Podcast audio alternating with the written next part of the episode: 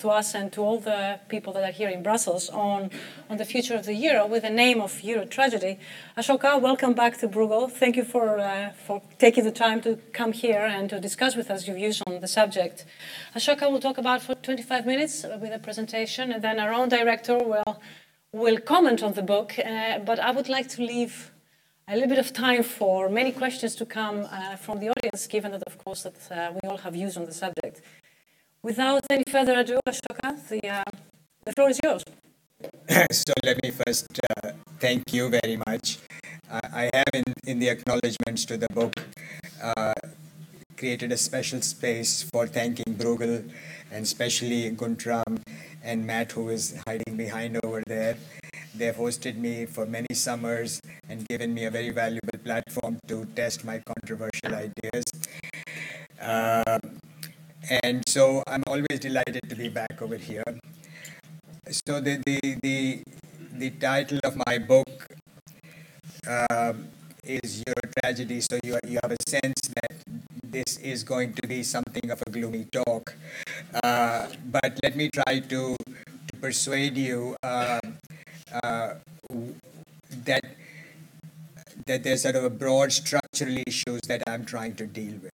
So there are many in this room, and in a way, I feel intimidated because you all perhaps know a lot more about the sort of details of what is currently happening than I than I do.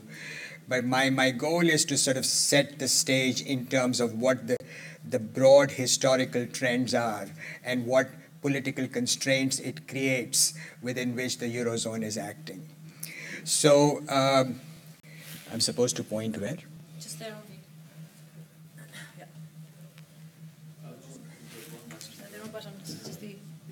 No, but how if I want to if I want to highlight something? Oh, here, then on the screen. Oh, I see. Okay, got it. Okay. Okay, that's fine. That's fine. That's fine. So, so there are most of the slides have got have got pictures. So there are very few that have, have got words on them. And I know it's difficult to read the words. So I'm going to tell you what the basic story is. The basic story is that at the very inception, in the Werner Committee report, which is the original document within which the euro is set up, there was a clear understanding that a single monetary policy cannot work for divergent countries. And the thesis was don't worry about it because once we create a monetary union, an incomplete monetary union, we are going to ultimately have a, a process by which we will reach political unity.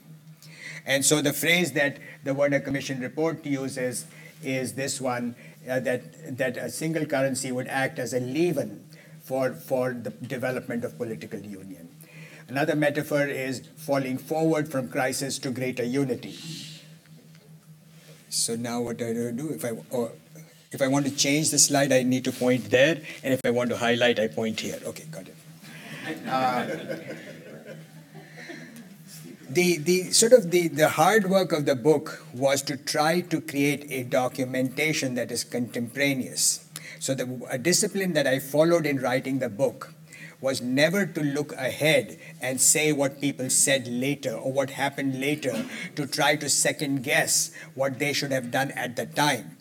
So eh, my entire emphasis is to say to you that even at the time there were voices that were saying that this is not a good idea. Okay? So the first person who wrote a response was Nicky Kaldor for those of you who know, Nicholas Kaldor was one of the great economists of the 20th century. And what he said is the, the, the two phrases here are crucial. He said that not only would a single currency not work for different countries, it would amplify economic divergences. A, a, an interest rate would be too strong for Italy, that interest rate is uh, too weak for, for Germany, and so it will, it will increase the divergence rather than reducing it. And he then made a very fateful comment. What he said was, I'm sorry, I'm getting a bit confused here. What he said was that if, it, if, as I expect, it creates economic divergence, it will create political divisions. That is that is a very crucial point that, that Kaldor makes right in, in March of 1971. He says that a house divided against itself cannot stand. There's a second theme, and that theme is attributed to a uh, to Robert Marjolin, who, again, some of you in this room will know, uh, was one of the most preeminent pro-Europeans of his time in, in the late 60s and early 70s. Marjolin said, the other problem with the euro is that there is a sovereignty barrier in, in, in Europe. That this idea that countries will give up their sovereignty, he said, is wishful thinking. He said, in fact, the nation state is reasserting itself, that the shadow of the war has gone and the nation state is reasserting itself. And he said, European leaders are obviously not ready to give up their core sovereign functions because the change required is too profound. So that is the setting. This, this is now we are in the middle in the in the early to mid 70s. That's the debate. And so I fast forward to the euro, and I say, it, despite these warnings, a flawed euro was constructed. The French desperately wanted it. Kohl gave it to them on German terms. And they, there are two phrases, two aspects of this uh, that I want to highlight. One is that Kohl, three, one is that Kohl himself understood exactly the economics of, of the euro. He, he, in a speech, he once said, monetary union is like a, like a bad speech you give on a Sunday. And you wake up uh, uh, and you get up on Monday morning and said, was I smoking something illegal? And Kohl understood that, but at some point he changes, and there's a long sort of history of why he changes. I'm going to skip over that. And in seeking the Bundestag's authorization on April 24, 1998, Kohl defines the euro now in German terms. And he says twice, he says twice to the Bundestag, uh, I, I'm, I'm sorry, I'm not, yeah. He says twice to the Bundestag, Germany will not pay the bills of other member countries. That is the German political contract. The German political contract in March in, in April of 1998, because of the extreme opposition within Germany to the uh, to the single currency, could only be based on Chancellor Helmut Kohl's promise to the German people that Germany will not pay the bills for other countries all the second guessing that is done afterwards that Germany should change requires that political contract to change. You cannot have a German chancellor change it without seeking the authorization of the German people. And Kohl had a third legacy, which is very important, which is that he created a narrative. Because he understood the contradictions of the euro, he created a narrative, which is that the euro is an instrument for peace. It was a completely fallacious uh, statement because countries that share the same currency have civil wars with each other. Countries that do not share a currency do not necessarily go to war with each other. And so the idea that euro becomes an instrument for peace is, is, is, is, is completely outlandish. And if anything, as Kaldor said, it becomes the source of division and, and, and conflict. So my book says that as a consequence, because the euro was born in this crucible, there was no clear conception of where this is going to end up. Because the vision of political unity that was outlined was at best a very fuzzy and hazy one. And there was no path to get to it. And so I use the, uh, this expression for those of you who know who this is. This is Yogi Berra, who is a very well known uh, was a very well-known uh, American baseball player. And he's famous for sayings like, if you reach a point, if you reach a fork in the road, take it. The future ain't what it used to be. And this is a, this is a saying, I think, of his, which is very appropriate. If you don't know where you're going, if you don't know where you're going, you end up someplace else.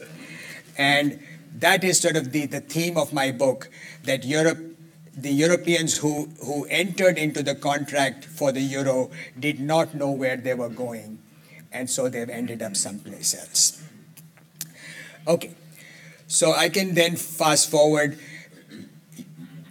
the prediction, the Kaldor prediction basically comes right that the euro enhances, amplifies the divergence.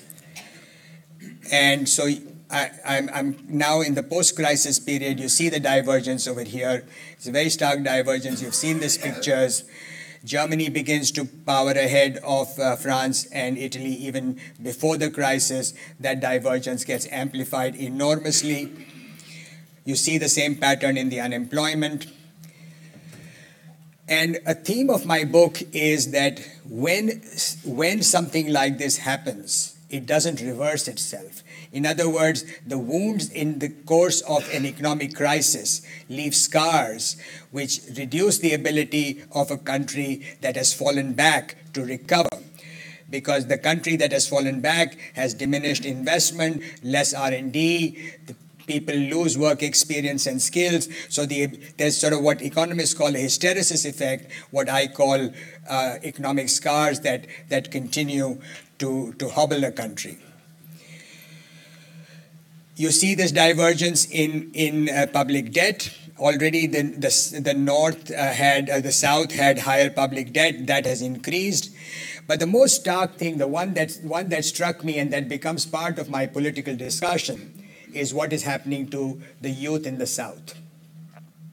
And you see that in in in Italy, something in the range of a quarter of Italian Italian young people between the ages of 15 to 29 are either unemployed or they are out of activity, which means that they are not even registered to be unemployed. And so there is a huge despair uh, amongst, amongst uh, the youth in the South. And when they do get jobs, their jobs are very precarious on extremely short term contracts. So the, this, is the, this is the sort of soil within which the discontent with the euro then begins to increase. Okay.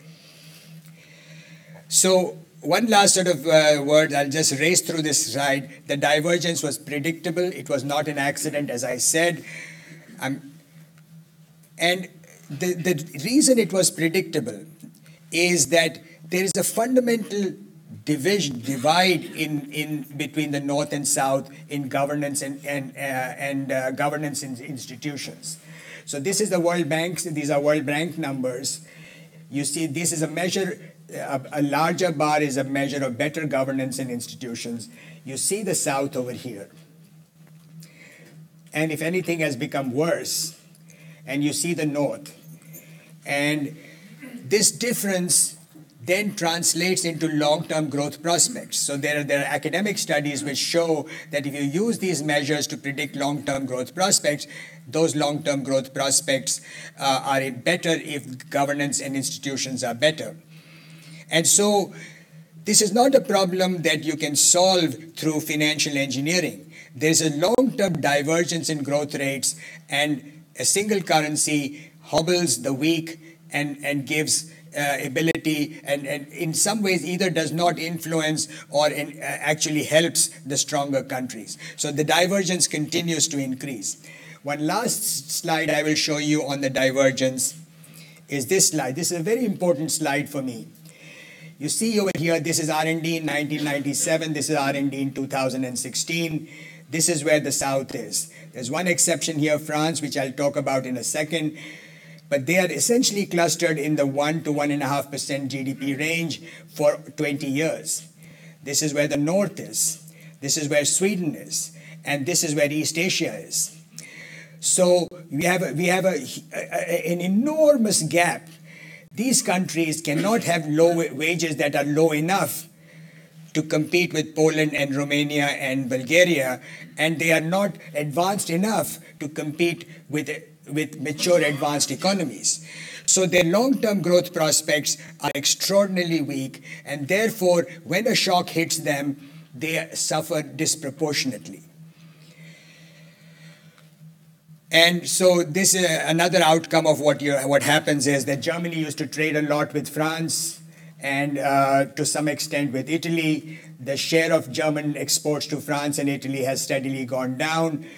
And what is interesting is that the share to Czech Republic and Hungary and Poland, which are not in the Eurozone, has gone up. The big, big increase, of course, is China.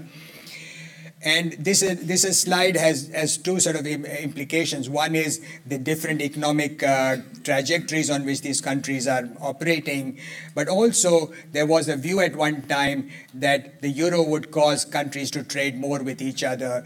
That was always an untenable proposition, and what drives this uh, trade growth is essentially uh, the uh, prospects for trade. I'm going to just skip this uh, target two uh, balance chart because I want to just rush through this. So here is where Kaldor's ghost now really begins to uh, haunt the Eurozone. Because Kaldor's prediction on the economics was not, not sort of brilliantly new. It was, it was important but not brilliantly new. What Kaldor then said, which nobody at the time said, was this will also create political divisions. And so uh, you see during the, during the heart of the crisis, the country that begins to lose faith in Europe is Italy. And this, this is the moment, this is the height of the crisis in 2011 and 12, when Chancellor Merkel de facto becomes European Chancellor. She makes all the important decisions at that point. And I call this chart the dialectic because there was no other way to do it. The only person who could, in fact, do this was Chancellor Merkel. But by her very actions, she divided Europe. In, in Italy, her actions were seen as a diktat. And so you see at that very moment the growth of the five star movement. In Germany, seeing the same actions, you see that a group of Germans begin to feel that she is doing too much for Europe. And so you see the growth of Alternative for Deutschland party. Grows the, the, the, the, the formation of AFD and the growth of Five Star are exactly historically contemporaneous. They, they begin in late 2012 and gather momentum in 2013. So the, the sense of an anti-Europeanism is, is born in, in the heart of the crisis because of the economic divergence that Kaldor predicted. So at this point, then I ask myself the economics of, of the single currency are naturally di- divisive. Are there other forces that can somehow counteract them? And here, Marjolin's ghost. So up until now, the, the, the Kaldor's ghost was talking. Here, Marjolin's ghost talks. And remember what Marjolin had said that the nation state is, is alive and important and, and significant and will not fade away. In 1974, he said, the nation state is reasserting itself. And that reassertion, as the shadow of the war has, has, has receded, that reassertion, there was no reason for that reassertion to go away just because of the logic of the euro. In fact, if anything, the logic of the euro actually causes that reassertion to, to amplify. And so I first talk about what I call the myth of the Franco German friendship. So a, long, a large part of the book is devoted to this idea that in the popular discourse, there is a very commonly held view that, well, France and Germany will come together, and once they decide, that, you know, things will move forward. Even today, I see in the Financial Times uh, uh, an essay which says the Franco German engine has, has started firing. And I say that the, the, the, the, if I, I, I, so this, this chart is a textual analysis of all books digitized by Google. And I use this just to track the intellectual trends uh, during this period. And they mirror very well the historical trends. So you see the notion of Franco German friendship around the turn of the war. This is 1963, the Treaty of Friendship between Charles de Gaulle and Konrad Adenauer. And then the, the, the, theme of friendship begins to fade away, and around Maastricht, the theme of a relationship begins to grow. And even that then begins to fade away. And the, the, the uh, forces that you see over here in the crisis eh, are, are, are important because there is such a gross imbalance in economic power between France and Germany. that the notion that therefore there is some measure of equality which will then allow them to create a congruence of interest, on the contrary, amplifies the sense of national interest. And this, this is a this is a, a, a chart for now from 2012, when now President Hollande is president, and he, as you may remember, is peddling this idea of Eurobonds. Uh, and there's a very cute story that, that I like to tell in the December 2012 uh, uh, European Council meeting. Uh, Herman Van Rompuy brought up this idea of a, sing, of a European budget. And Merkel turns to him and says, And where will the money come from? And Hollande then very helpfully says, don't, don't, don't think of it as a European budget, think of it as a solidarity fund. And, and Merkel says, and where will the money come from? And this, this is not a new theme. This is a theme in the Bundestag in April of 98. When, when, when Kohl said Germany will not pay the bills for others, Merkel is essentially doing what, what Kohl promised in April of 98. To blame Merkel for not doing more is to ask her to go back to the German public after 20 years and say what Chancellor Helmut Kohl said to you that there will be, Germany will not pay the bills for others was wrong. A prosperous Europe is not just good for Europe, it's good in the German national interest. She has to fight a national election not just create a, a fait accompli in a, in a, in a discussion with, with, a, with a new German uh, French president. She has to mobilize the German public to say, this is something we all need to do together. And no German chancellor has had the courage to do that. And so we have uh, President Macron come in. This this this uh, this theme again reemerges uh, this is around Macron's uh, election. This is higher frequency data, which shows again this theme of friendship appears. This is now the 55th anniversary of the Franco German Friendship Treaty. And in my reading, nothing has changed. That all the discussions about the, the, the, the economic imbalance remains, remains unchanged, and as long as the economic imbalance remains unchanged, the sense of national sovereignty will remain unless there is a very important political change that occurs within each nation first before there is a, a, a European political change. So finally, I have one last theme uh, on, uh, on social democracy. Can social democrats play the role uh, of creating a, a, unified Europe through a sense of common values. And again, I, I, I, report here something that's well known that social democracy has been on a decline for many reasons. And the sort of intellectual laziness and exhaustion of the social democrats in Germany is in these tweets. So uh, Martin Schulz uh, tweets uh, sometime, I think in 2000 and early 2018, to, December 2017, where he says, well, we're going to create a European constitution. It's such a, a historical view. 2005, France and, and, and, and, and, and the Netherlands rejected the constitution with such overwhelming majority. And to, to suddenly say that that's, that's sort of the solution for Europe is, is, is either being cynical or being completely, uh, completely naive. And you then have a German finance minister who says, it doesn't matter the party. Whatever the party, a German finance minister is first and foremost a German finance minister. And that is correct.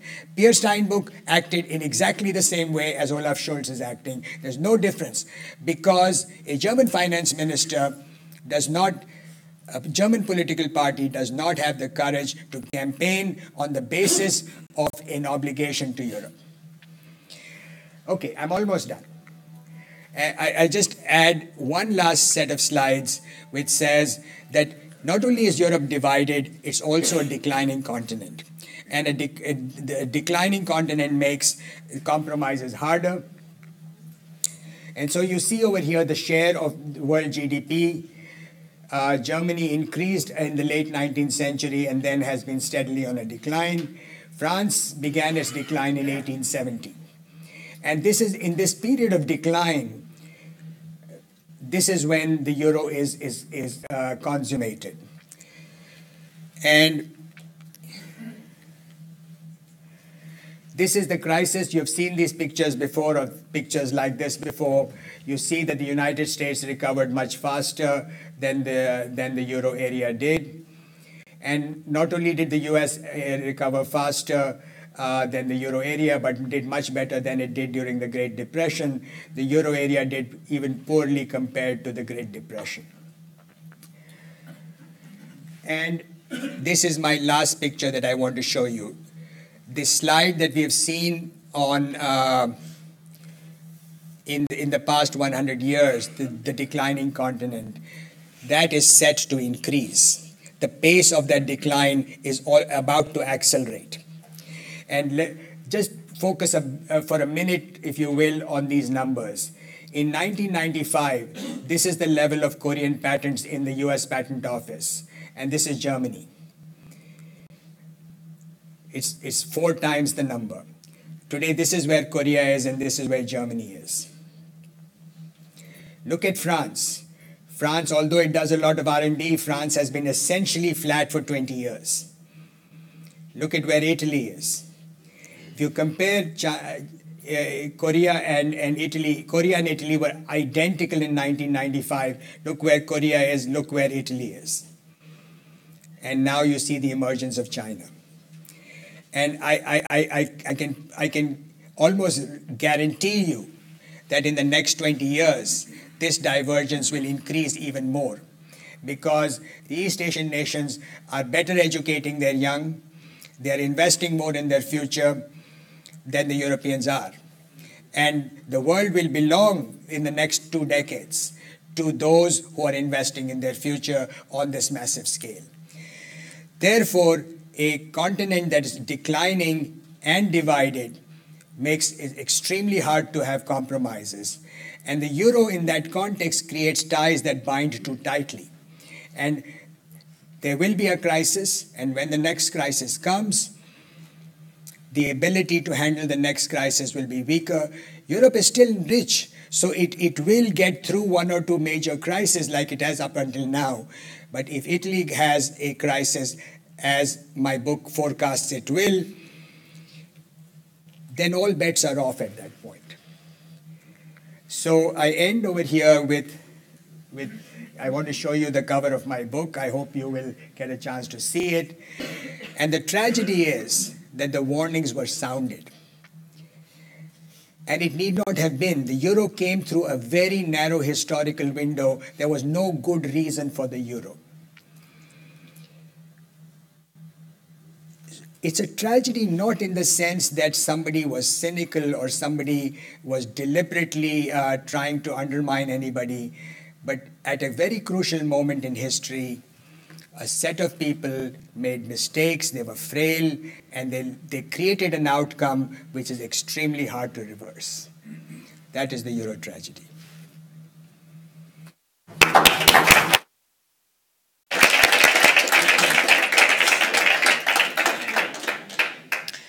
Thank you very much, Ashoka. The, I think that uh, one thing that will certainly agree with you is that uh, unless we ask some very uncomfortable questions, we will not be able to make progress.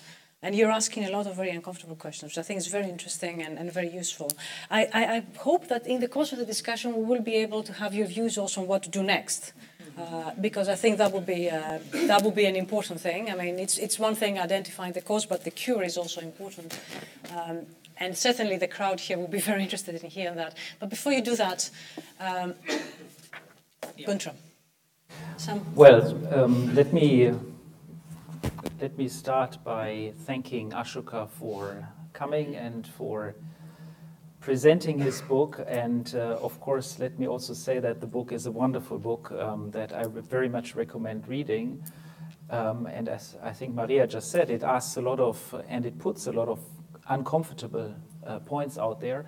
So look, I've been reading a lot of texts on the euro, but I think this is one of the texts which keeps me awake at night, right? Most texts don't keep me awake at night because I know the stuff, but here is a lot of uh, sort of stuff to deep stuff to reflect on in there, and so uh, so I very much recommend everybody to uh, to read the book. Um, now, there's many issues on which on which one can comment. Um, and I thought I will just sort of go through a few slides and sort of highlight a few points that I thought deserve deserve more discussion. Um, I don't agree with everything in the book, but I certainly do think that the book raises the right questions. So let me let me start with um, with the euro course euro. Um, and I, I, think here on the right you see uh, a young a young person bringing down the Berlin Wall. Uh, you can guess who that young person is. Um, but I think what it what it is it is a it is a story about. Um, yes.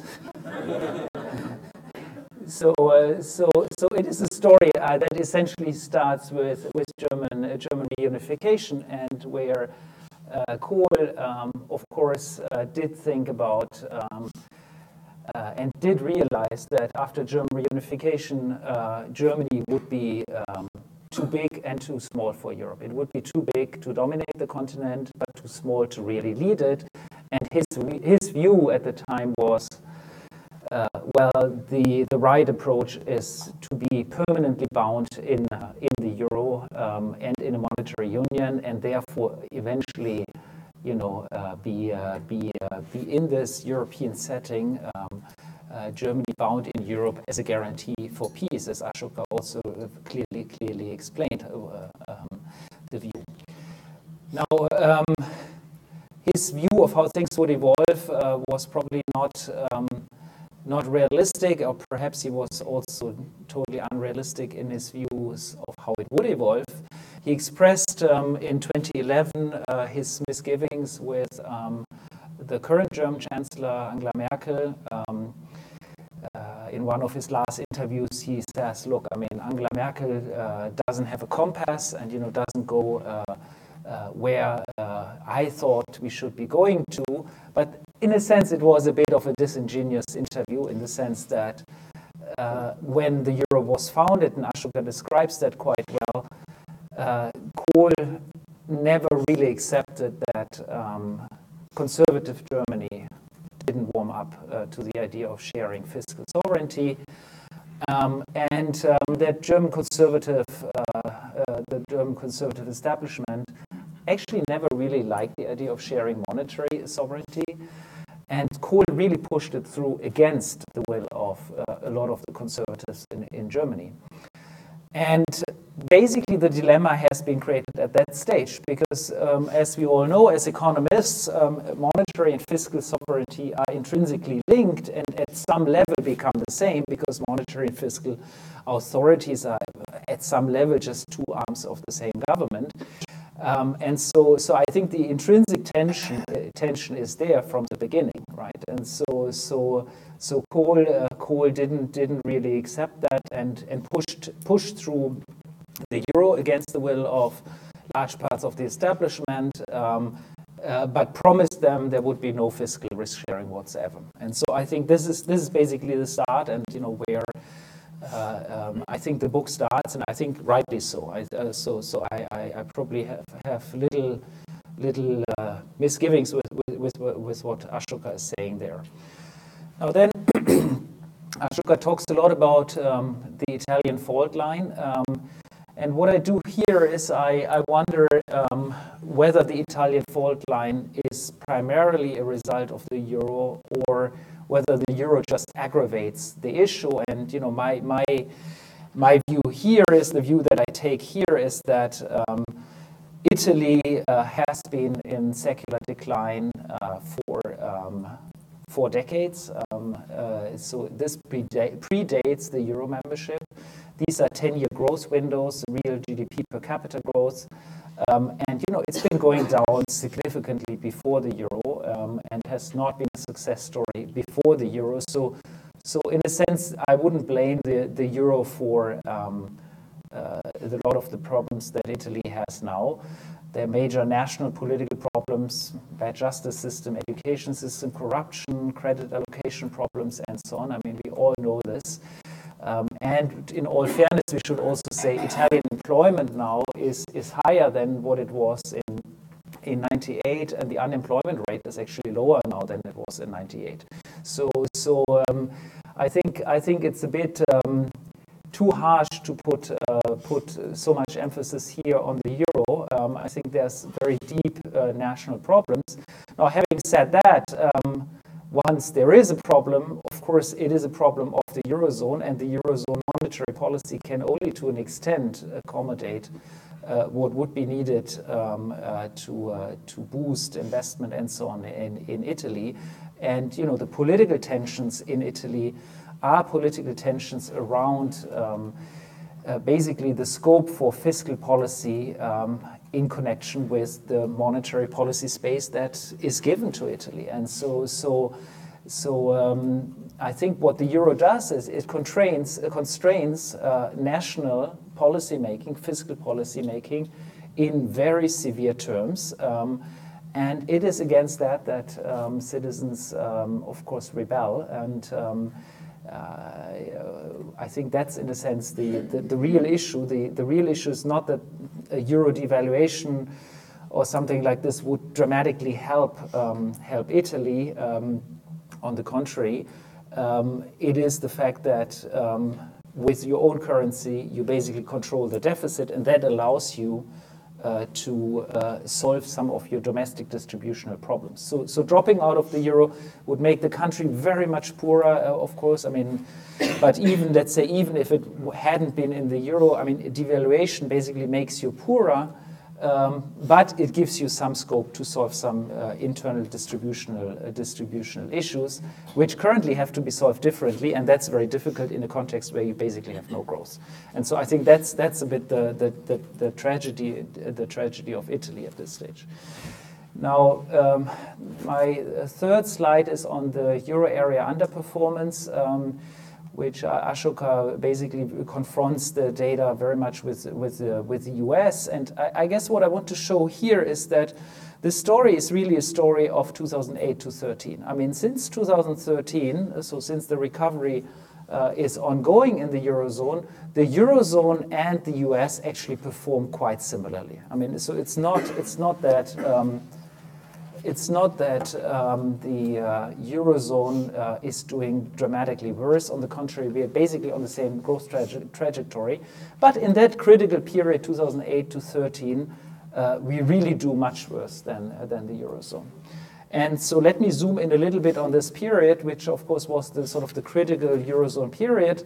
I think there were severe monetary policy mistakes. Um, those could have happened without the euro. So I think bad decisions are being taken, and I would uh, postulate that decisions such as the interest rate rise in, in 2011 uh, had much more to do with ideology than with um, country. Uh, different views of different countries. I mean, the eurozone as a whole was in a recession, and the, uh, the chief economist at the time, Jürgen Stark, was uh, just, I think, uh, in, in severe misjudgment. So this is, this is basically not a, flaw of the euro, to my mind.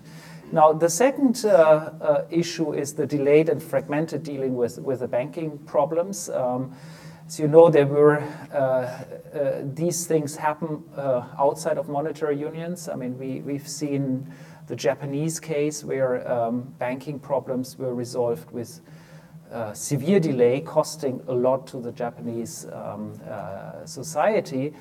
Uh, but I would argue there was also some Eurozone dimension, and the Eurozone dimension here was that we were basically taking a decision, and Peer Steinbrück uh, with Merkel took that decision that everybody will deal with this on its own, and that meant we never took a systemic approach uh, to the Eurozone banking problems um, and only resolved that really in a decision um, in 2012 um, where the banking union project started, which actually helps quite a bit, uh, to my mind, um, in resolving uh, resolving some of the banking problems. The, the single supervisor is probably, uh, together with the ESM, the single most important um, policy innovation um, that happened in the in the in the period of the crisis. Now, the third point is the absence the absence of a lender of last resort. Um, uh, so this is really uh, a design failure of the euro, um, and it was only resolved with uh, with OMT, um, and uh, I think that was absolutely critical. OMT, but in the absence of the lender of last resort, we did have um, significant. Uh, uh, overreactions in financial markets um, and therefore then also overreactions um, on the fiscal austerity side. So the uh, consolidation in Italy, the fiscal austerity in Italy in 2011 um, and 2012. Uh, in many respects could have been avoided if, and the double dip therefore could have been avoided if the, the euro system had had in place already um, a lender of last resort. So here is a design failure, but I think to a significant uh, extent that has been addressed. Now there was a delay in quantitative easing um, and um, there, my main argument would be that it is actually also a design failure of the euro, because when the euro was conceived, we did not think QE would exist, right? And so, so the treaties and you know the way the ECB was set up and designed was uh, not catering. Not we just didn't have the features to doing. We had to invent quantitative easing, and that took took a long time. And the way it's done is a very peculiar way of do, of doing uh, quantitative easing. Um, uh, the ECB president now, and I show that in my next, next slide, says very clearly, well, this is now a standard tool, which of course depends on political support, but it is a standard tool which didn't exist and we didn't know how to do it. And so I think they're uh, indeed uh, a design failure that was, uh, I would say, largely addressed. Now, I talked about the excessive austerity in Italy and others, but you know, I think to a significant extent that was a reaction to the significant uh, overreaction in financial markets that then drove panicked political reactions uh, um, driving austerity and contributing to the, to, to, the double dip. And of course, the absence of a euro area fiscal stance when monetary policy is at the zero low bound is a, is a key issue. Um, and there's, I mean, it remains a design failure, and we basically have no way of, no way of dealing with this um, at this stage. The solutions that helped us get out of this, and since 2013 have uh, have a good recovery, um, uh, depend essentially on the ECB. Um, I mentioned uh, Draghi was just re-emphasizing that quantitative easing remains part of the toolbox. OMT is, is and remains central. The banking supervision is at the ECB and has helped. And I would say also the BRRD and the Single Resolution Board and the fund do make a positive difference. I mean, they are not the end of the story, but at least we have made some significant progress here and have a, a better framework of dealing with banking problems than, than we had before, but we haven't finished this job, especially the deposit insurance hasn't been done. Um, now, I, I, agree with Ashoka that the sovereignty issue still remains a crucial uh, issue. The OMT ESM uh, fix uh, for this sovereignty issue is probably the only possible solution at this stage. Um, it's a compromise that weaker countries find too restraining. Um, there's an omising, and the stronger countries find find too generous. So I, I, I think that's probably a sign that it's a compromise. Um, and um, I guess the question now going forward is whether the stronger countries will uh, sort of fulfill Kohl's dream, and perhaps it was not Kohl's dream, I don't know, to get, move politically closer together, and weaker countries, whether they will address their deeper uh, structural weaknesses. And I think that's especially Italy that, that we have to think about, because many of the other weaker countries have actually done quite a bit and have addressed their, uh, a large part of their, their, their issues. Uh, for now, no willingness to shift is visible, um, and the euro area will therefore remain fragile. Um, but I, uh, to conclude, I would say it's a wonderful uh, book uh, focusing on the right issues. Um, it's skeptical on many technical and administrative fixes, and rightly so. Um, but I think Ashoka proposes um, a solution, and you didn't talk much about the solution, so we can discuss that a bit now, uh, where you know countries should be let free. Uh, which I think is basically a, an illusion as, as fiscal sovereignty um, in some of these countries is already lost. And so basically um, letting free uh, ultimately means, uh, to my mind, becomes inconsistent with Euro membership. Um, and perhaps to sort of end on the more philosophical um, uh, baseball uh, uh, quote, um, uh, Europe ended some someplace else. I think that's that's right, but I think history remains in the making, and um, the main responsibility, uh, I think, at this stage remains, of course, more with the stronger countries who have the scope to act. Um, and I think the stronger countries, in a sense, are seeing. Um, that um, you know, with given given all the external challenges that Ashoka describes, and that I think we have also many times uh, uh emphasized. I mean, be it the R and D story, or be it uh, you know the growth, the rise of China, but also more recently the breakdown of G7 and so on. I mean, all of these things. Uh, certainly add to the balance of those forces that um, think, well, we actually need to fix some of these issues and we should fix them and we should move ahead. Uh, and so that's why I'm not totally pessimistic and perhaps not as quite as pessimistic um, as, as, as Ashoka is. But let's say the young, the young teenager that was contributing to the breaking down of the wall um, uh, is, is not that young anymore, uh, but still tries to be a little bit optimistic about the future of Europe. And um, I think um, we, uh, I mean, we, we have made some, some significant progress, as I've shown on some of the issues, but some progress has not been achieved. And yes, you're right, on the fiscal, uh, we have moved only a little bit uh, through the OMT, basically. Thank you.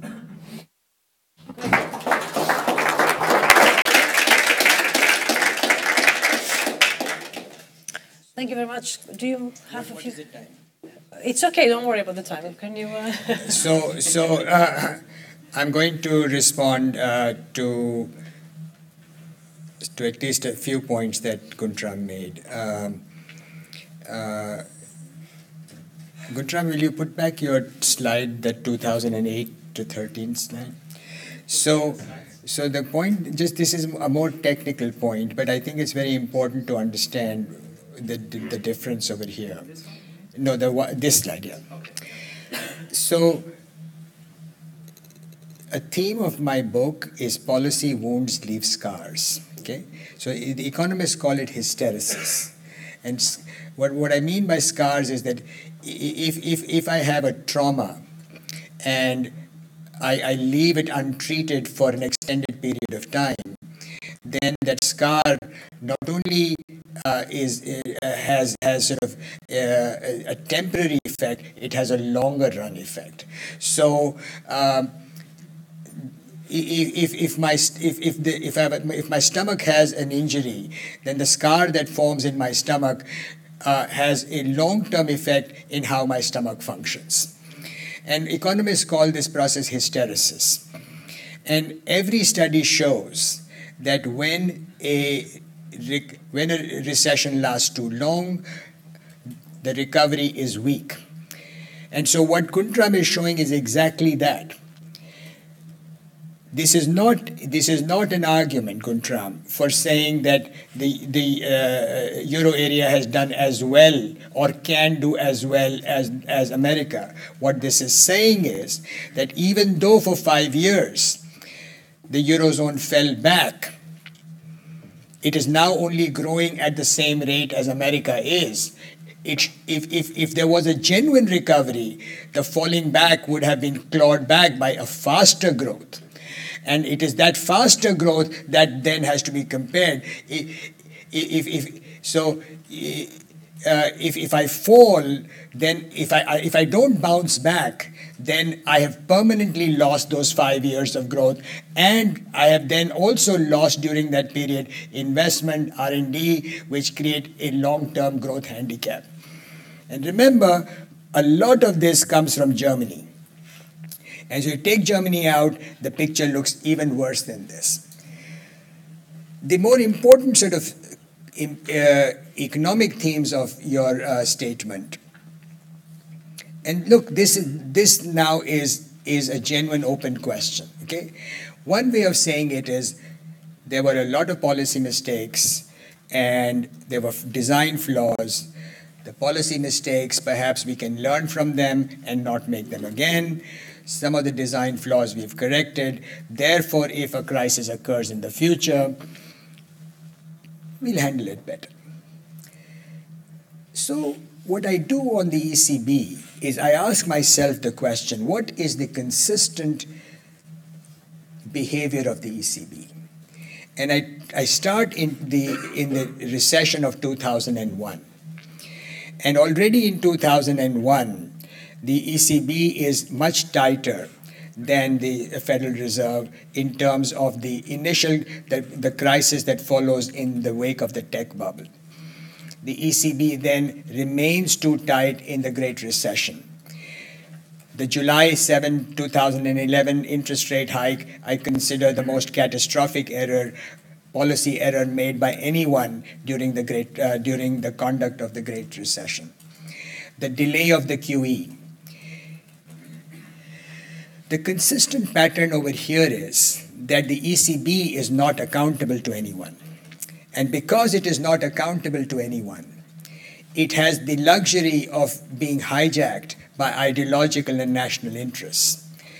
And so, even if even if the, the, the learning has occurred, the question is will it continue to be hijacked by ideological and, and uh, national interests in, in the conduct of a future crisis?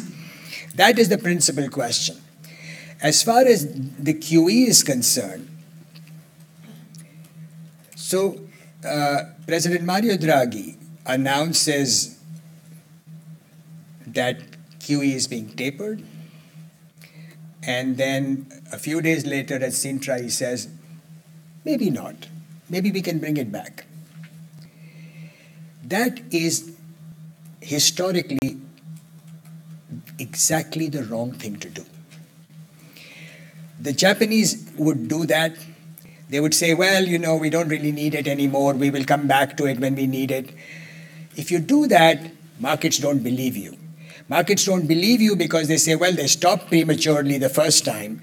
Why do we know that they will continue the next time? And so the if the, the lesson from QE, the big lesson from QE is that you have to do it big in a sustained way over a long period of time. The Americans did it from December 2008 to October 2015. The Japanese did not do it right and so suffered and fell into a deflation trap. The ECB brought it in too late and has withdrawn it way too early before the, the, the Italian interest, Italian inflation rate is something in the range of 0.5%. It, Italy is essentially in a lowflation trap. I'm not saying that the ECB can solve Italy's problem. That is that is the original sin of the of the of the single currency that ECB cannot solve the problem. But to declare victory and say that the inflation problem is solved because German inflation is 1.6% and Italian inflation is uh, 0.6% or 0.5%. That's not solving the problem. What all that does it is it widens the real interest rate differentials across countries. The divergences continue. I'll say one last word uh, and then I, I want to stop because I do want to uh, uh, people to have opportunity to ask on OMT. So Guntram and I have had this discussion for many years, so he recognizes what I'm going to say. Uh, OMT is not a lender of last resort function. OMT is a conditional lending program. OMT is just is a sort of super IMF. What does that mean? A, a lender of last resort, a true lender of last resort, does not ask questions. So you need the money, the money is here and delivers the money on call. Because the lender of last resort's function is essentially that there's a liquidity problem. No matter what, my job is to correct the liquidity problem. What does the IMF do? IMF says, look, you guys, you've, you've messed up for all these years. You need to get your house eh, in order. Come to us, talk to us, spend three months, six months discussing a program. Let's agree on it. There's a battle. Sometimes it takes longer. Then there's a program. It's politically divisive. There's a program. That's exactly how the OMT works. For Italy to go into an OMT, to, for Italy to be eligible for OMT, it would need to first have a, it would need to first have a program with the ESM.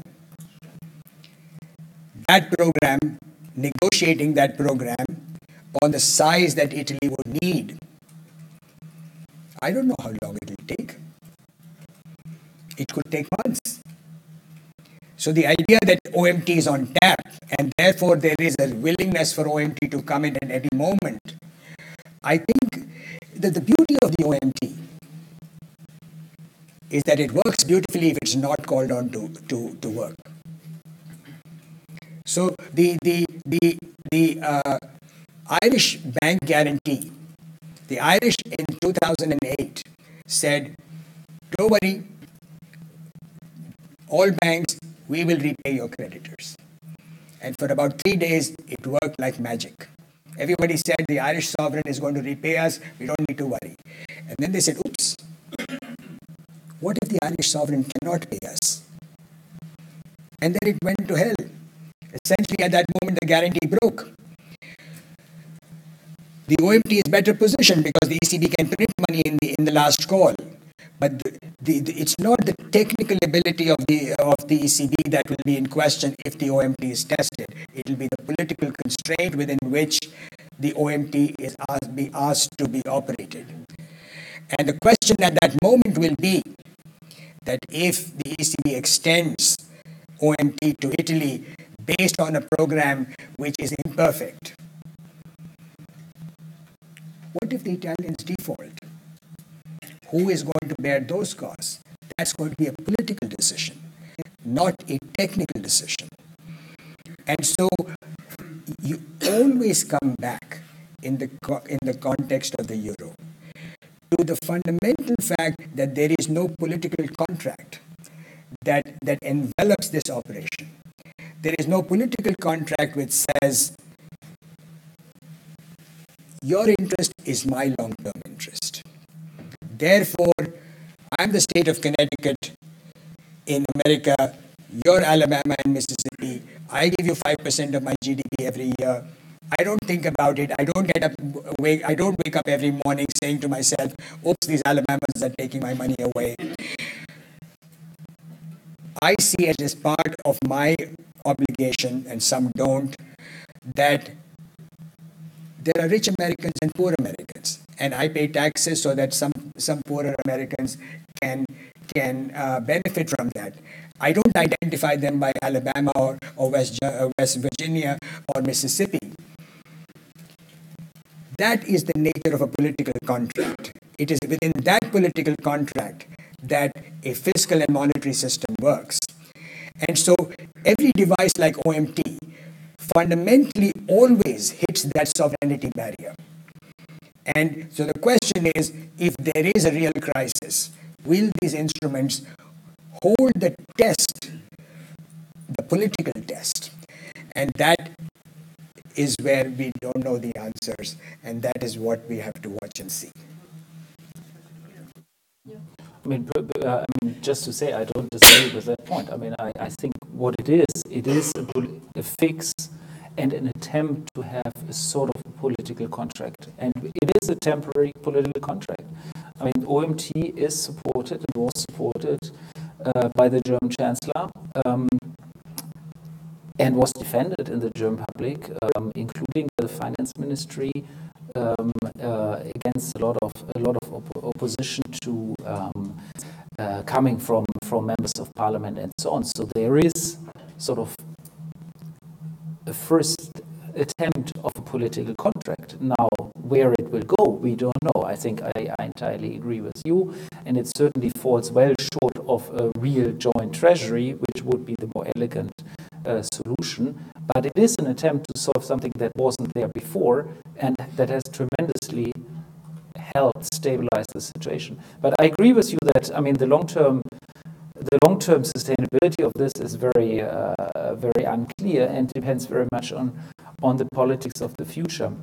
Perhaps the other quick point I wanted wanted to uh, to react to is um, the um, is the uh, um, you know the, the, the political contract, and you know I think you're right. Um, what is what is the political contract? I guess the, the point we should be fair about is that the, the political contract in our societies is questioned not just in Europe. I mean, this is, I think, a, a, a very far-reaching phenomenon that we are seeing. And you said, said quite easily, I'm ready to pay taxes in the US for a poor person somewhere else. Well, I'm wondering how many taxes are actually being paid for for which people in the US. I mean, so so inequality and so on are much bigger issues. Now, what is uh, issues than in Europe? But of course, you're right that perhaps there's a less of a state dimension. I mean, that's that's the difference. But the political contract of redistribution resources is being questioned everywhere in the West. I mean, so I think we, we have a much broader problem than just the Eurozone problem here. But perhaps you. Uh, yeah. Well, so. I'm not to comment on that because otherwise questions and then we can, yeah. Let's do It. Alicia, Francesco, let's collect the gentleman there.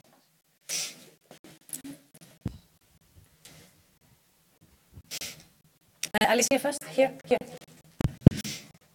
Uh, Ashoka, first of all, thanks very much for this uh, thoughtful um, account of what's happening in Europe. I must say that I don't disagree too much with your assessment in as, in as far as what has gone wrong. However, I think there is an issue with the counterfactual in your in your presentation, meaning would Europe have been better without the euro? Because you know it's easy to say things are not going very well, but how would they have gone without the euro? And if I read you correctly, it means at least less divergence. That's I don't know whether you will agree. You'll answer in a minute. But to me, the issue is not only divergence. It's really all about this secular decline, which is not only Europe. I'm afraid the West. You said it very clearly. Uh, it, it, it, might have been more accentuated in, in Europe more recently because maybe exactly this tightening of countries that were divergent. But on the other hand, the has also helped many of these countries. If you think of a country, I come from Spain. I mean, all of the internationalization of these corporates and banks was helped by the euro because they could finance themselves in a currency that they wouldn't have ever dreamed of. This is just one example. I could give you so many. So I, I, I think it's a little bit like twisted towards what is negative about the euro. I think the euro is, a, is, is an extremely useful tool. The more so if you didn't happen to have a strong currency. Let's face it. Extremely useful tool for what? For to actually to have corporate banks that can diversify the risk away from their own economy. This is one one which which countries in Europe which were stronger and richer could do with a stronger currency, which we couldn't do. Now the point is you need to get there.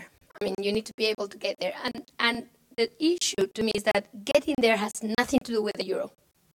So you showed and you mentioned about education Asia. I've been living in Asia for 13 years, so can't agree more. That has nothing to do with the euro. So to me, the structural problems that you are showing are more things that could be solved if we wanted to, independently on the currency. Independently on the currency. And I, I just wonder whether we shouldn't focus on that rather than because we are here already. I mean, exactly your point.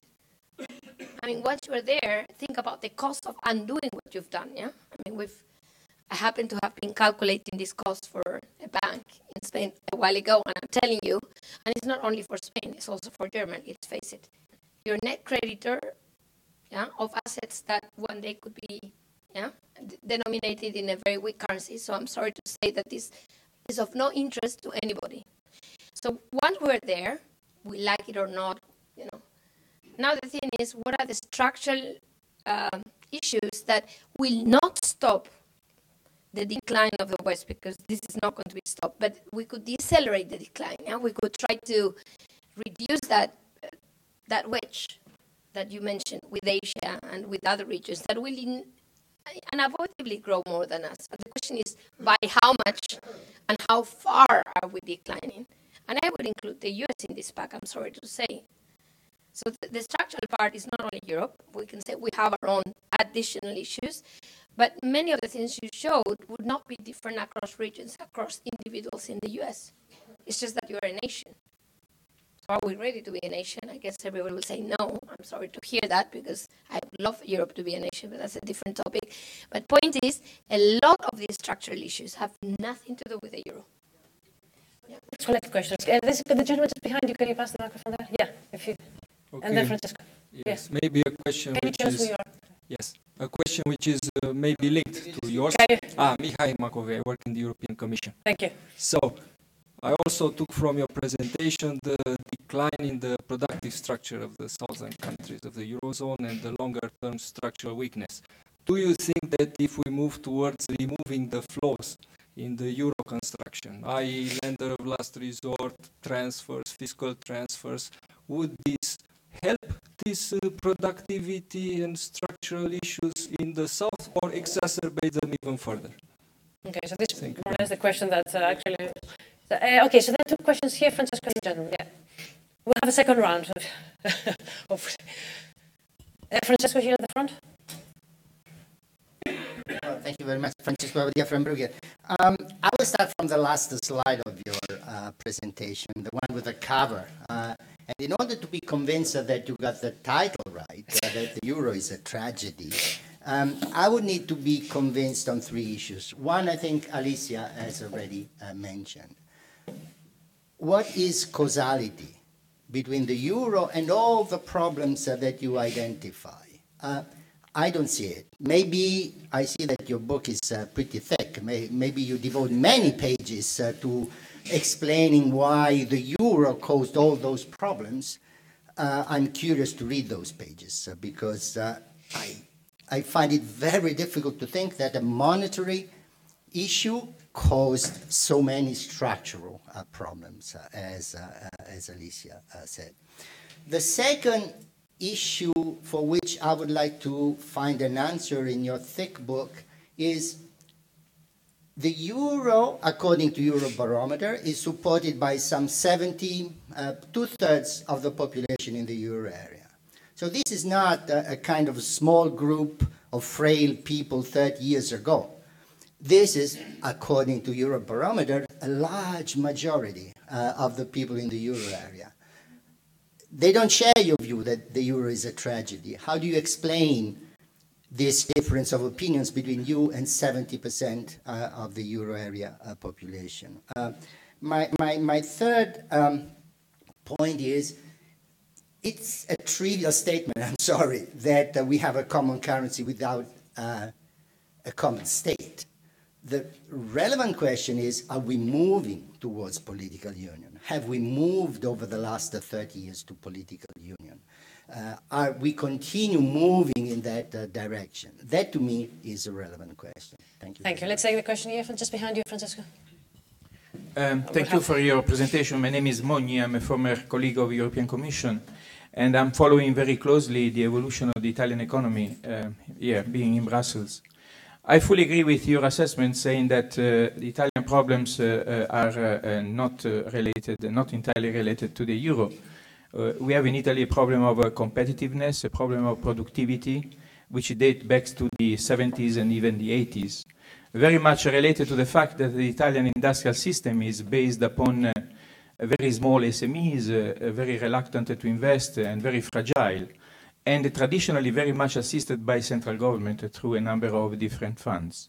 So we need to see also the, the structure of the real economy uh, in order to understand what are the weaknesses, uh, the structural weaknesses of a country. Now, um, uh, we have a new government in Italy uh, with uh, a, a, social contract, uh, with a, a program.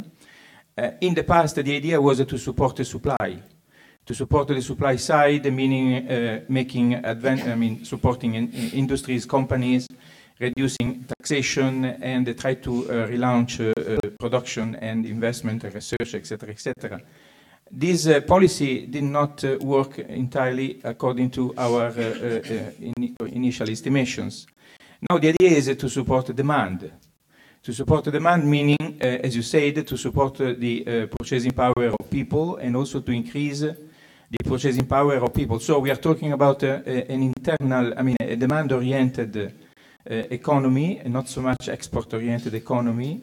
And this is why it is uh, very important for the Italian government today to support essentially central Italy and southern Italy. which are not uh, included in the Germanic or German economic cycle as it is the case for the industry in northern Italy. So the idea is how to uh, support the demand in the most fragile part of the, of the country. Now, the euro. Uh, is the euro the, uh, the, the, currency which may allow the regeneration of the Italian economy in central Italy and in southern Italy? I do not know, uh, given that, of course, there we have the problem of competitiveness and productivity. And also this high unemployment, as you have mentioned, particularly among the young people. Uh, what we did not estimate, what we did not foresee in 2001 when we introduced the euro, was the fact that China joined, joined the WTO and China became, uh, you know, the big world competitor. Now, in southern Italy, the, the, the, salaries of the young people are less than the salaries of the Chinese in Shanghai. So we have uh, in southern Italy uh, situations which uh, are uh, very much similar to the situations in Shanghai.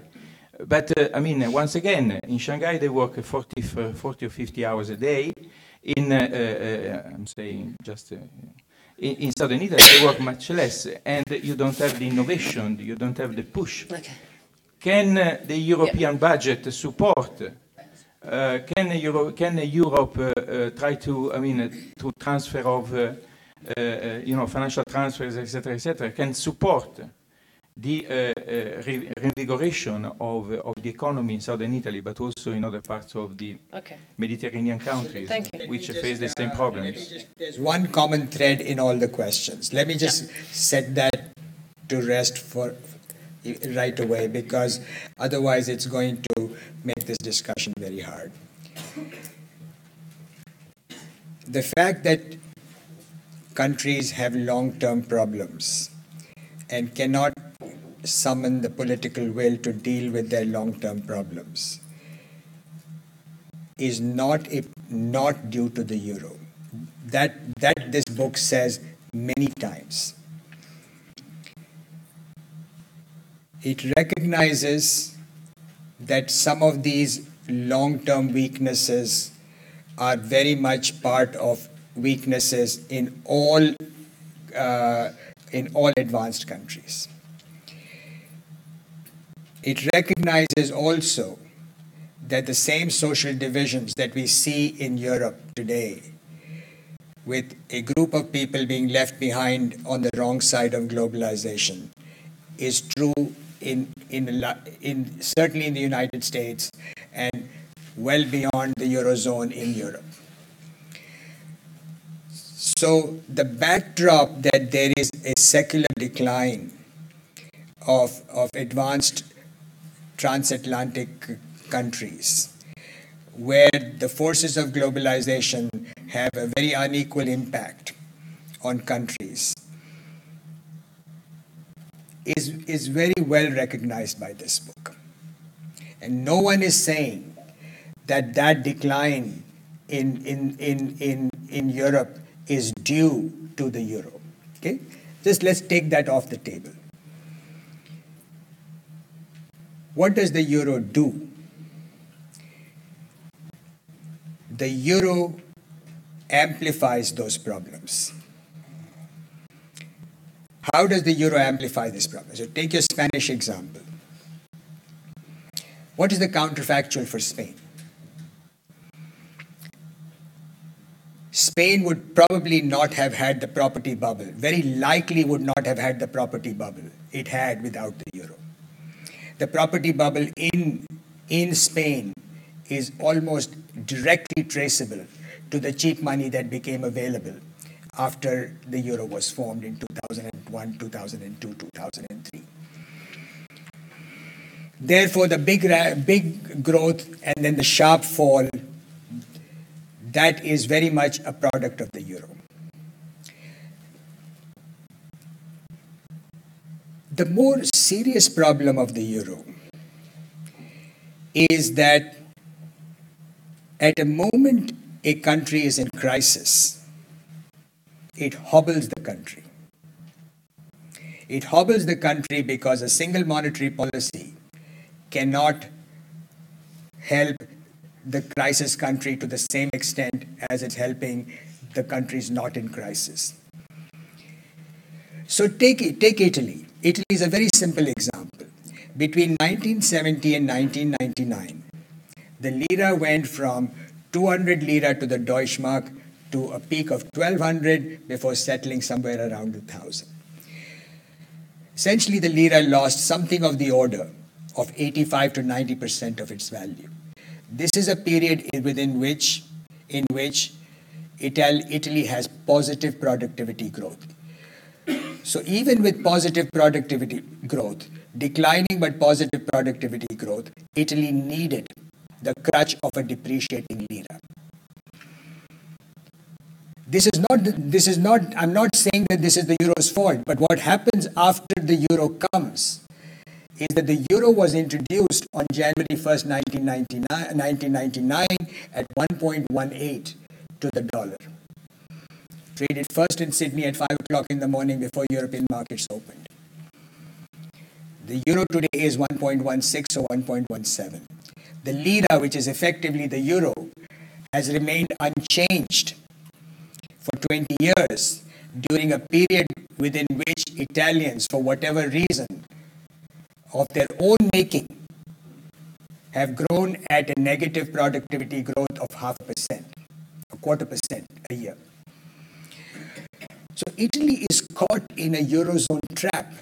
It is it, it already has extremely low potential to grow and it has a monetary policy that is always too tight for Italy. That is the counterfactual. What is the counterfactual? Suppose Italy had its lira, suppose there had been no euro. What Trump said is exactly what would have happened that the currency would have depreciated because the Italians would not have been able to get their act together. The currency would have depreciated by 70 80%. Italians would have become poorer as they are becoming poorer. The big difference, and this is the crucial policy difference that arises, is that the Italian crisis would have been diffused little by little with every lira devaluation. No current, so having spent almost 11 years at the IMF, having done some of these academic studies myself, a, current, a country that has a floating exchange rate does not, almost never has a, a financial crisis. Because this is Milton Friedman's 1953 insight. The exchange rate will depreciate but exchange rate depreciation is not a crisis. It, it, does not create a moment in which there is a panic because the sudden stop problem arises only when there is a fixed exchange rate. And so Italy would have gradually become poorer, and Italy's problems would have been Italian problems. Today, because Italy is in the Eurozone and it's caught in this trap, Italy's problems are Europe's problems. And Italy's problems are Europe's problems, therefore, potentially the world's problems. That is the difference. So, I'm not saying that the euro made it worse in some sense that educational systems in Italy would have been better uh, but for the euro. But I am saying that for a country that is already so unable to deal with its own domestic problems, it creates a further handicap, which then does not allow it the macroeconomic breathing space to, to, to grow out of its problems every time there is a crisis, which creates more scars, which lower potential growth for a longer period of time. That's sort of the, the, the general answer to the question.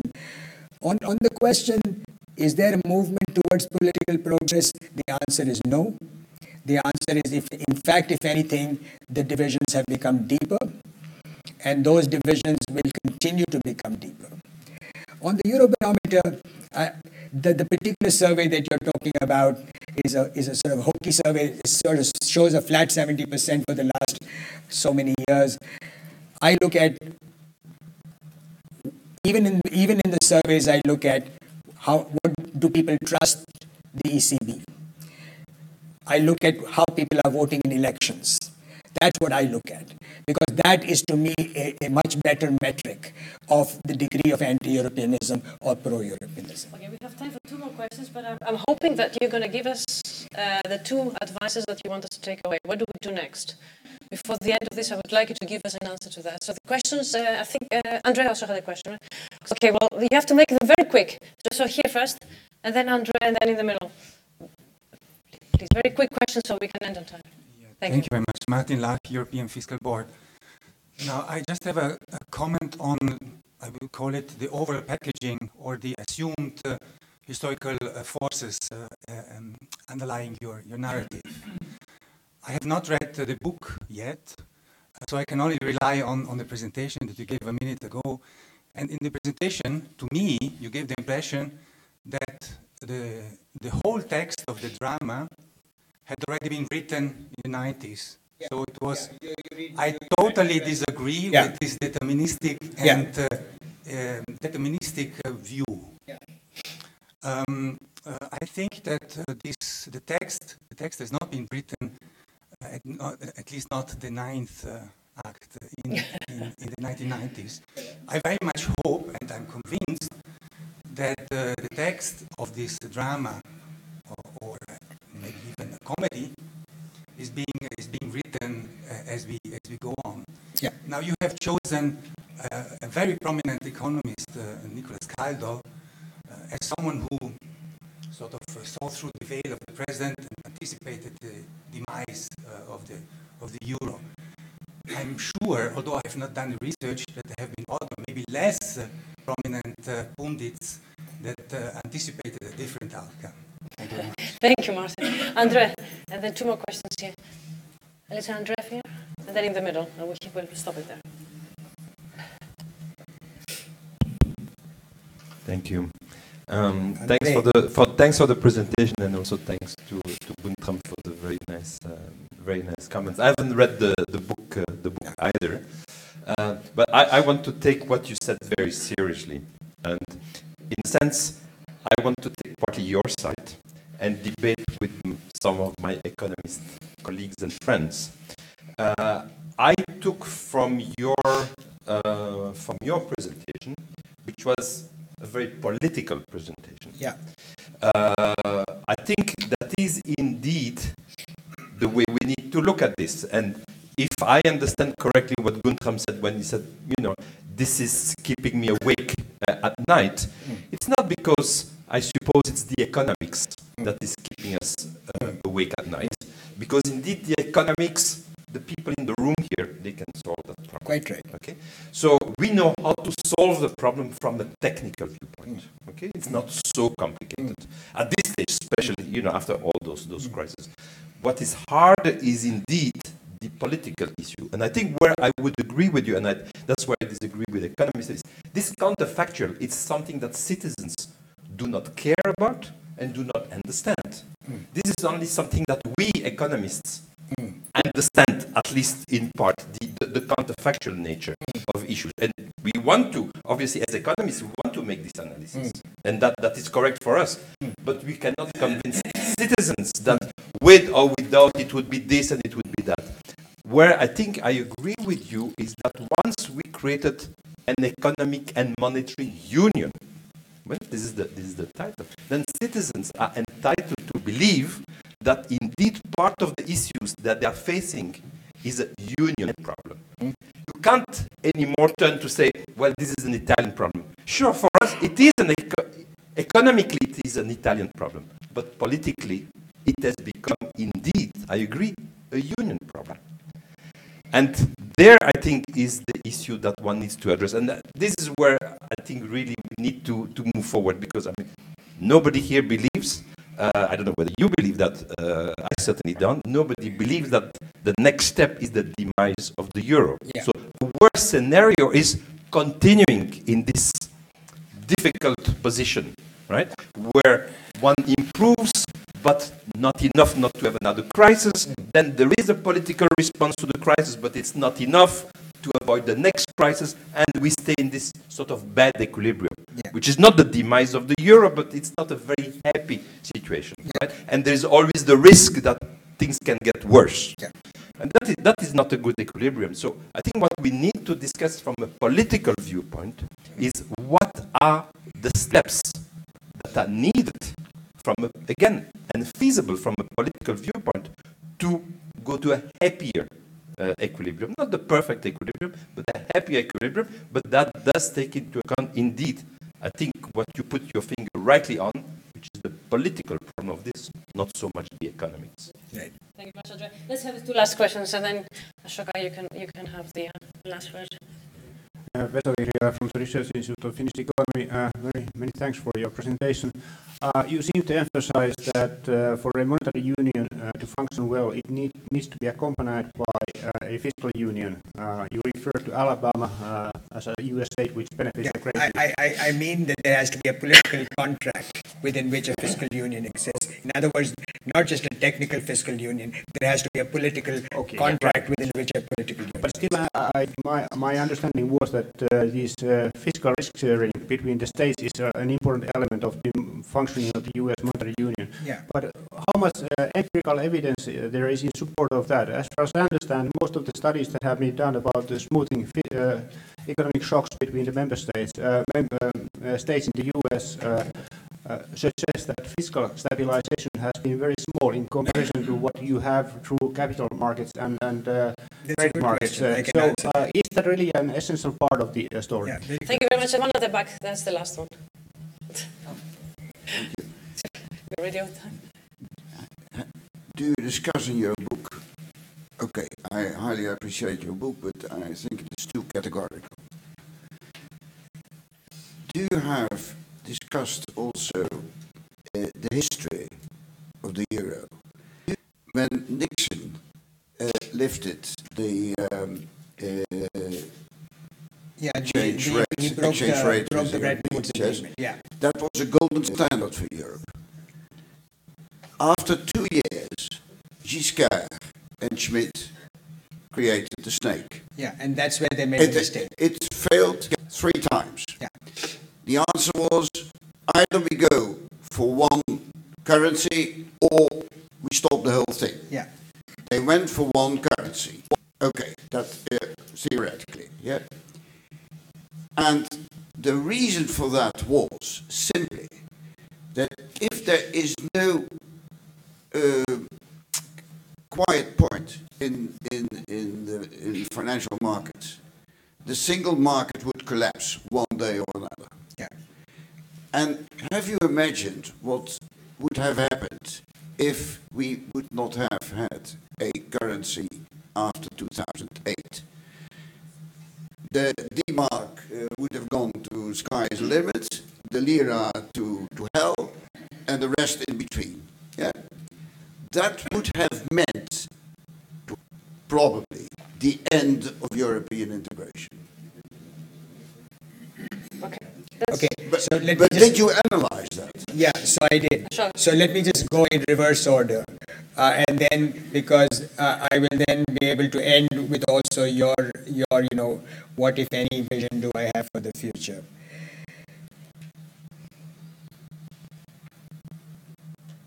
The notion that a single market requires a currency. No, what, the notion that a single market requires a single currency is, is not a logical notion. Today, Germany is, is, is, exporting much more to, uh, to uh, the Czech Republic, Hungary, and Poland than it does to France. Eh, no, sorry, so just let me finish now, okay? The, the, the, the single currency, there, there, is, there was never any basis for the notion that a single currency is needed for a single market. And you see that in the data. You see that that European nations are trading with countries that are growing fast, not with countries just because there is there is a single currency. As far as your question, sir, is concerned, your empirical observation is correct, and my explanation for that is that unless you have a fiscal union that is a public fiscal union, the private risk sharing is much harder. So the reason the Americans do a lot more private risk sharing is that there's an entity called the uh, uh, Federal Deposit Insurance Corporation that stands behind with a big umbrella with the full faith and credit of the US sovereign. And within that umbrella, there is a complete reassurance to banks and others who are, who are operating in the unified financial market that they can, in fact, risk share. That I can invest in Nevada even though the Nevadans are going crazy. Because I have a way of, of, uh, of shape, uh, diversifying my risks in, in, a, in what is a truly unified market. And you see in, in, in, in Europe, in the Eurozone, that even now inflation differentials persist over time. So there are inflation differentials even in the United States, but they last a very short period of time, they reconverge. Today you have, you have Italy with 0.5% inflation, Germany with 1% inflation, and that inflation differential will persist because monetary policy is too tight for Italy and too loose for Germany. Therefore, that inflation differential does not re-equilibrate by any automatic uh, uh, cause. And so, if you do not have a mechanism that unifies, then private risk sharing becomes very hard. And so, therefore, I'm, much, I'm, I'm very sort of skeptical about initiatives like Capital Markets Union and so on, because they are sort of an overlay on on a, on a system that is that is not ready to to there's no fer, there's no fertile soil there to absorb them. One, two, there was a third question before Andres. Sorry, your question was deterministic, right? Whether I was being deterministic. Yes, I am being deterministic. That, that, is, the, that is why I call this a tragedy. Uh, I say that the moment the euro was created, it unleashed a set of forces that are very hard to reverse. They're hard to reverse because the one success of the euro is that it's very hard to break. And as long as the euro remains, it will continue to amplify economic divergences across the eurozone. Ipso facto, not not it's not that's not a question that's not not not not a debate that is ipso facto it says that a single monetary policy will not work for countries it will hobble the weaker countries and it will support the stronger countries Sorry adjustment me- mechanism in the monetary unit outside monetary unit, the only difference is that in one case you have adjustment by prices and the other way via wages. So I don't, I don't fully. And, and the, the adjustment via wages is socially catastrophic. So so so take take no no don't don't shrug your shoulders. Let's let me pursue your your example. So Italy to adjust by way of wages would require Italian wages to come down at least to Polish levels, if not to Romanian levels.